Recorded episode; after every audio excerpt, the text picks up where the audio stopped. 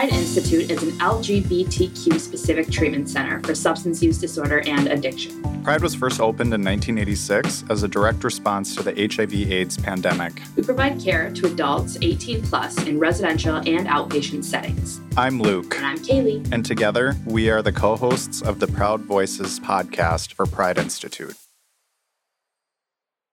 I've actually been in recovery for like 32 years. And um, I came in uh, as uh, addicted to cocaine and crack cocaine back in the early, late 80s, early 90s. I got, um, with the help of uh, the rooms, I was able to acquire 10 and a half years until around um, around early 2000s, I relapsed and I went out, I was out again for another two years. Um, I started going back to, to um, you know, I, I actually was able to get my life back together. I went back to school. I got two master's degrees. I was teaching school. Um, I was active um, uh, in all uh, other activities. I was a swimmer. I got involved in sports, um, lifeguarding. Uh, I did a lot of, I pursued all my other interests, and including being involved in uh, in the in the in recovery programs. I was a sponsor. I had sponsees. I um, I thought I was doing what I needed to do until I stopped doing it, and that meant I stopped going to meetings. I stopped um, uh, being involved. I would show up for my uh, anniversary once, you know, once a year, and that was it. You know, so I really wasn't working the program. I took my will back, and eventually I relapsed, and that took me out. Started using again.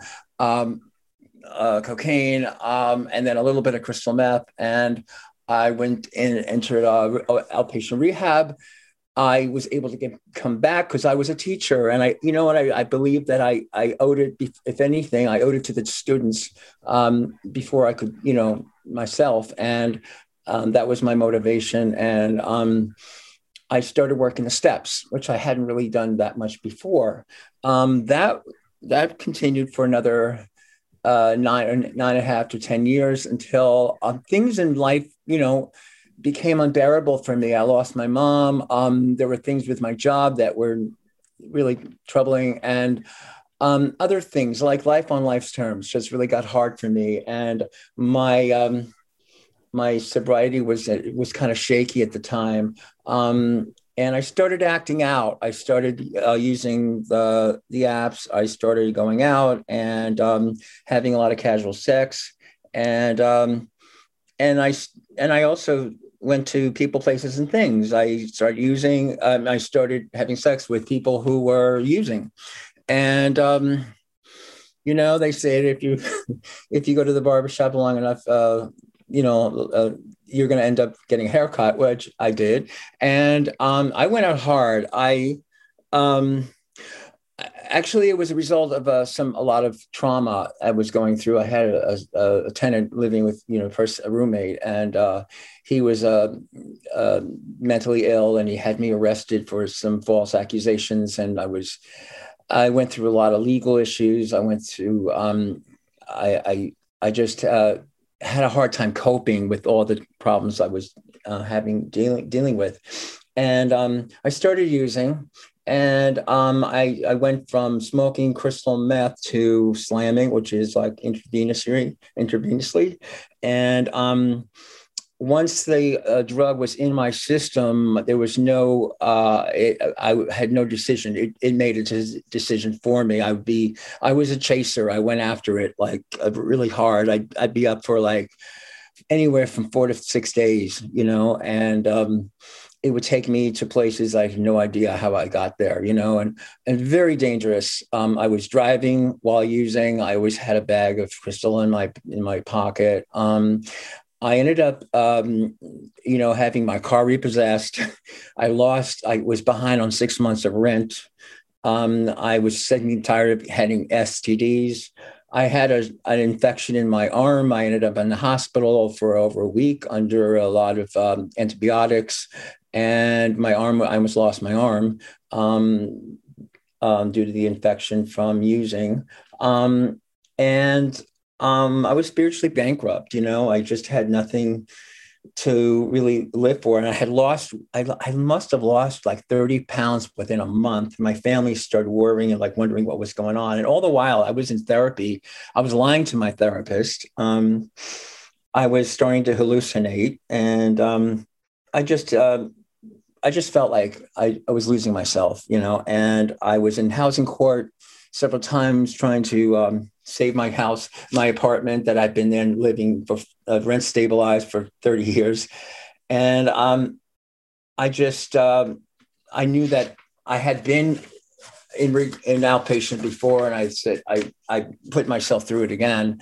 And um, as much as I, I could talk the talk, I couldn't walk the walk. I could not stay sober. And they would, I would I was like a veteran of sobriety, but I couldn't stay sober in in the in the um, outpatient. And the uh, counselor said, "Well, I like all what you have to offer. You have a lot of experience and knowledge of the program, but you can't stay sober. We can't have you stay here anymore."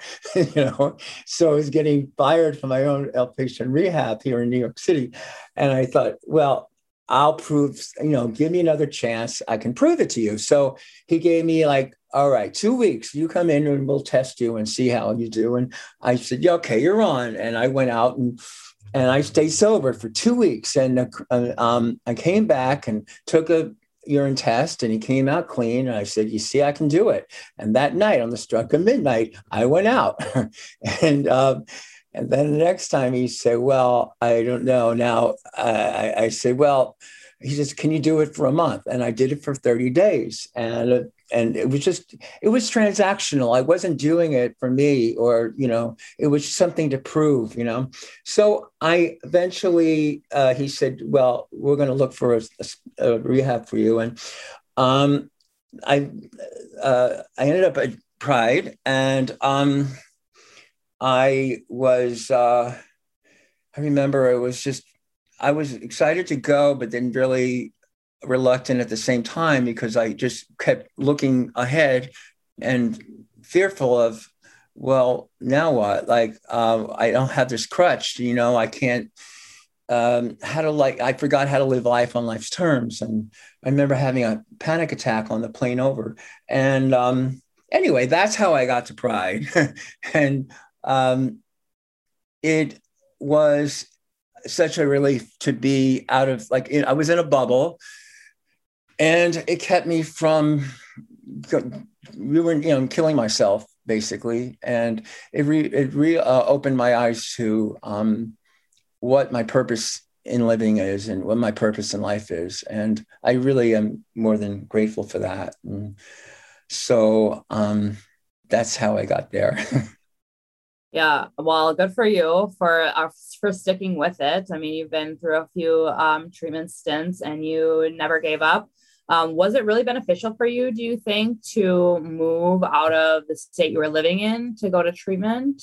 Yeah, I I felt um, I, I I was going to go to a place in Pennsylvania, and uh, for some reason Oh, Pride didn't have a bed for me at the time, and I thought, okay, I'm ready to go to this place. But then I then I kind of backed out of it for some reason, and um, then Pride called me and said we have some we, we were we have a, a bed available, and um, I also never addressed my issues with my sexuality, and my doctor said um, this would really be the best place for you to not only address your addiction, but your, um, you know, uh, your, your struggle with with your uh, sexual identity, which I have been kind of um, for most of my life lived in a lot of shame over. And um, when I got to Pride, my counselor gave me the book, The Velvet Rage, which was a really wonderful read, and I stuck with that. And um,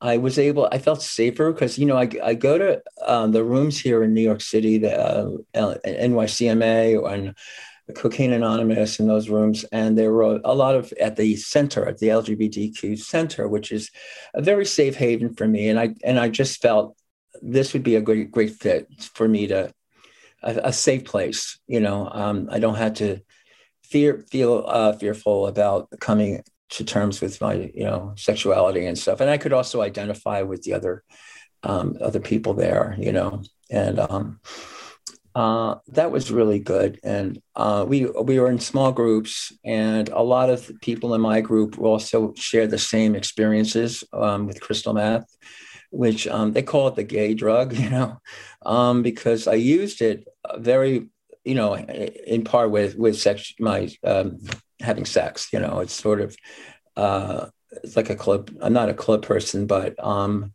it, it's often used as um, to enhance um, your sex drive. So um, that was something I was able to deal with, you know, um, and I'm just glad I, I was there. I felt in a safer place, you know. Yeah. One thing about crystal meth, too, that I know a lot of people use it for is fear of intimacy. Um, was that a part of your story at all? Like, you know, because you had mentioned struggling with your sexuality. Did crystal meth, I guess, give you power oh, to have sex? Absolutely. It took away what shame I have had about it. I, I went through a, I, I haven't had, had very few partners. I mean, you know, long term relationships. And one of which in the early 80s I had was a very like um, fatal attraction relationship. And it traumatized me over years. And um, I was never able to feel safe um, and um, with anyone or a lot of um, issues with um, you know feeling uh, and trust issues. So what it does, it just takes just takes all that away, and uh, and you just feel so empowered. And um, I mean, uh, it. I don't have any qualms about it. I just yes, it, it does enhance your uh, your sexual drive, and uh, but then it leaves you so empty. It, it, would take me like by over a week just to recover and um, just physically draining. Like you're not eating, you're not sleeping. I um, and then the shame behind it. You know, like the loss of time I spent on just loss of money. You know, then I would have no nothing to. You know, I, I would clean out my my bank account and uh, I'd have to wait for the next check to come in, and it was just it was demoralizing, you know. So um, yeah, it just robs you of your soul and um, everything that you've ever you know anything that you were ever proud of just just wipes that away. But uh, yeah, it was um, and it's very hard afterwards to actually have sex um, after you've done it with um, with meth, you know, and that's why it takes, uh, you know, you have to, it's it's important to continue take going to therapy, and then talking about it with others who have been through that, you know. So. And then you had brought up the Velvet Rage, which I think is a really popular. Well, not I think I know uh, is a super popular book amongst gay men specifically. Um, what about that book, or what was the biggest takeaway you had from that book? It's been a long time since I read it. it was mm-hmm. uh, it was uh, 2014. Um, I just what I felt it was just something I I just identified with every every aspect of it. Like the stories were like it was told like almost from my perspective. Like I I could um, I just know that I'm not alone. I just remember that feeling that uh, those experiences that people have been in the in the book have gone through are just you know uh, and and any question like even as far as, far as my childhood you know just feeling different and feeling like not really having the language to uh, to put on it. Like why why aren't i like the others? And i never understanding that and then understanding my um, need to be a perfectionist and need to be um, also also it's like you know uh, just feeling not good enough you know, never feeling enough. And um, that was something I, I, I really remember, um, something I could identify with. And also, you know, uh, the, the, the way to respond to it would be to act out, whether it's sexual, sexually or with drugs or with, um, you know, over overachieving, you know, those, those to compensate for that. Yeah, he talks about that specifically at length in that book, that idea of overachieving and, and perfecting, because it's like this idea of like, if I succeed and go as far as I can professionally or athletically or whatever, they will yeah. then see my success rather than my sexuality. And they can would, never they can never see my sexuality, so they have to see me in this light. Exactly. My father was a was an athlete. He was a football player, and I I was a swimmer, and I always felt so much pressure being like excelling in swimming, and I wasn't. It was like almost transactional. If I didn't do well, then he didn't love me. You know, that was the sort of thing, and um, and also just feeling uh as far as your looks are concerned, you know, there's always that pressure of feeling like, am I, you know, is my body on point? Uh, and and not just feeling everything is um, surface level, and um, and it's you're never enough. So uh, it, it just helped explain a lot of things, and yeah, it gave me the answer to uh, why those those feelings came up, and and why actually I picked up drugs over it what tools did you pick up to combat that shame and stigma? Well, um, I do have a sponsor that's um, that's wonderful, you know, and I I think uh, he's been there for me, and and I've been actually really getting more into the step work than I ever did before. I've just finished rereading. I've been to all my steps, but I just did um, step six or six and seven. I'm reading a really great book called uh, "Drop the Rock." If, uh, if, anyone hasn't read it, it's uh, it's called "Drop the Rock: Removing Character Defects." Steps six and seven. So I highly re- recommend that. And um, we talked about simply uh, lately about um, self-centered fear and how it's the chief activator of um, character defects and that kind of thing. And what we don't do out of love, we are doing out of fear. And um, and fear can manifest itself in a lot of things like um, gossip, aggressive aggression, self pity, shyness, procrastination, and that kind of thing. And and just you know, getting the way to deal with it would be like just to ask for help, you know, and there's no shame in asking for help. And um, what I did, but I also just got in touch with with with, a higher power. And uh, when I was at Pride, it was so it was nice that um, uh, on weekends we would go to different houses of worship. Um, we went to a Zen Buddhist temple. We went to a non-denominational Christian church. Uh, we had a man doing came from Buddhism um, gave a talk on that. And I think um, whatever you find your higher power is important um, because it's something that, you know, I think this is a disease of the body, the mind, the mind, and the spirit. And um, we have to address all all those three.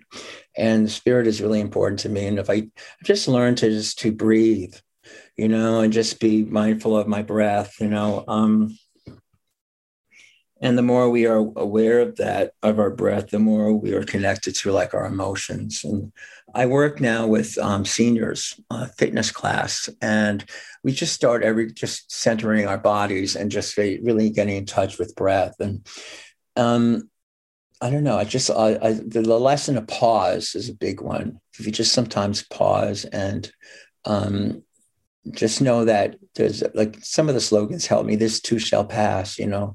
Sometimes we're just confronted with a lot of um, issues that come up. You know life and sobriety is all you know uh, roses you know? It's, it's, it has its you know it's it's tough sometimes but it's how we handle it you know? And and i think i'm grateful you know like i i mean and it's also about just coming back. You know when i left pride it was um the middle of may and I was able to get, I stayed sober for four months.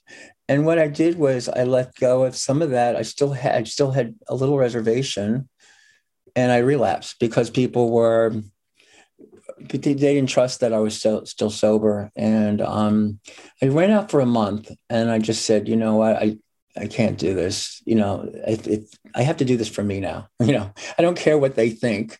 Um, and I also try to remember what I, you know, what I just went through. You know, and um, and they just and you know just slowly keep coming back.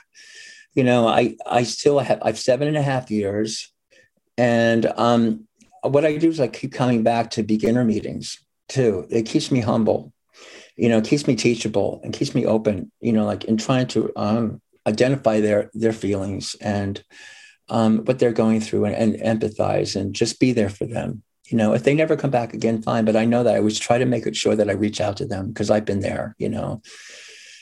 I just take time to breathe and meditate too, you know, and just kind of every day, every day I start, I get on my knees, hands and knees and pray in the morning and just, you know, I start the day with God help me stay sober, if that's all there is to the prayer. And at night I said, thank you. So I was pleased and thank you. You know, it's really important. And what I learned to pray to is like, you know, good orderly direction, uh, make your bed. and, um, you know, just try to uh, reach out, be help, be of help to somebody.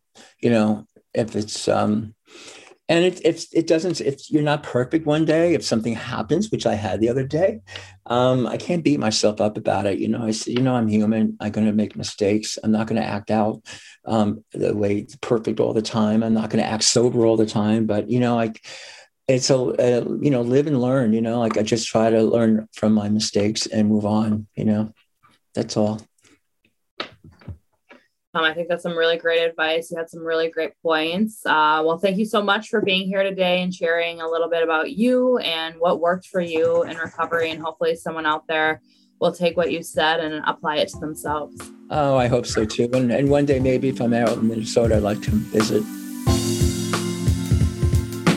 Thank you for joining us on this episode of Proud Voices. You can find us where you find all your favorite podcasts. Don't forget to follow and subscribe. We'll see you next time.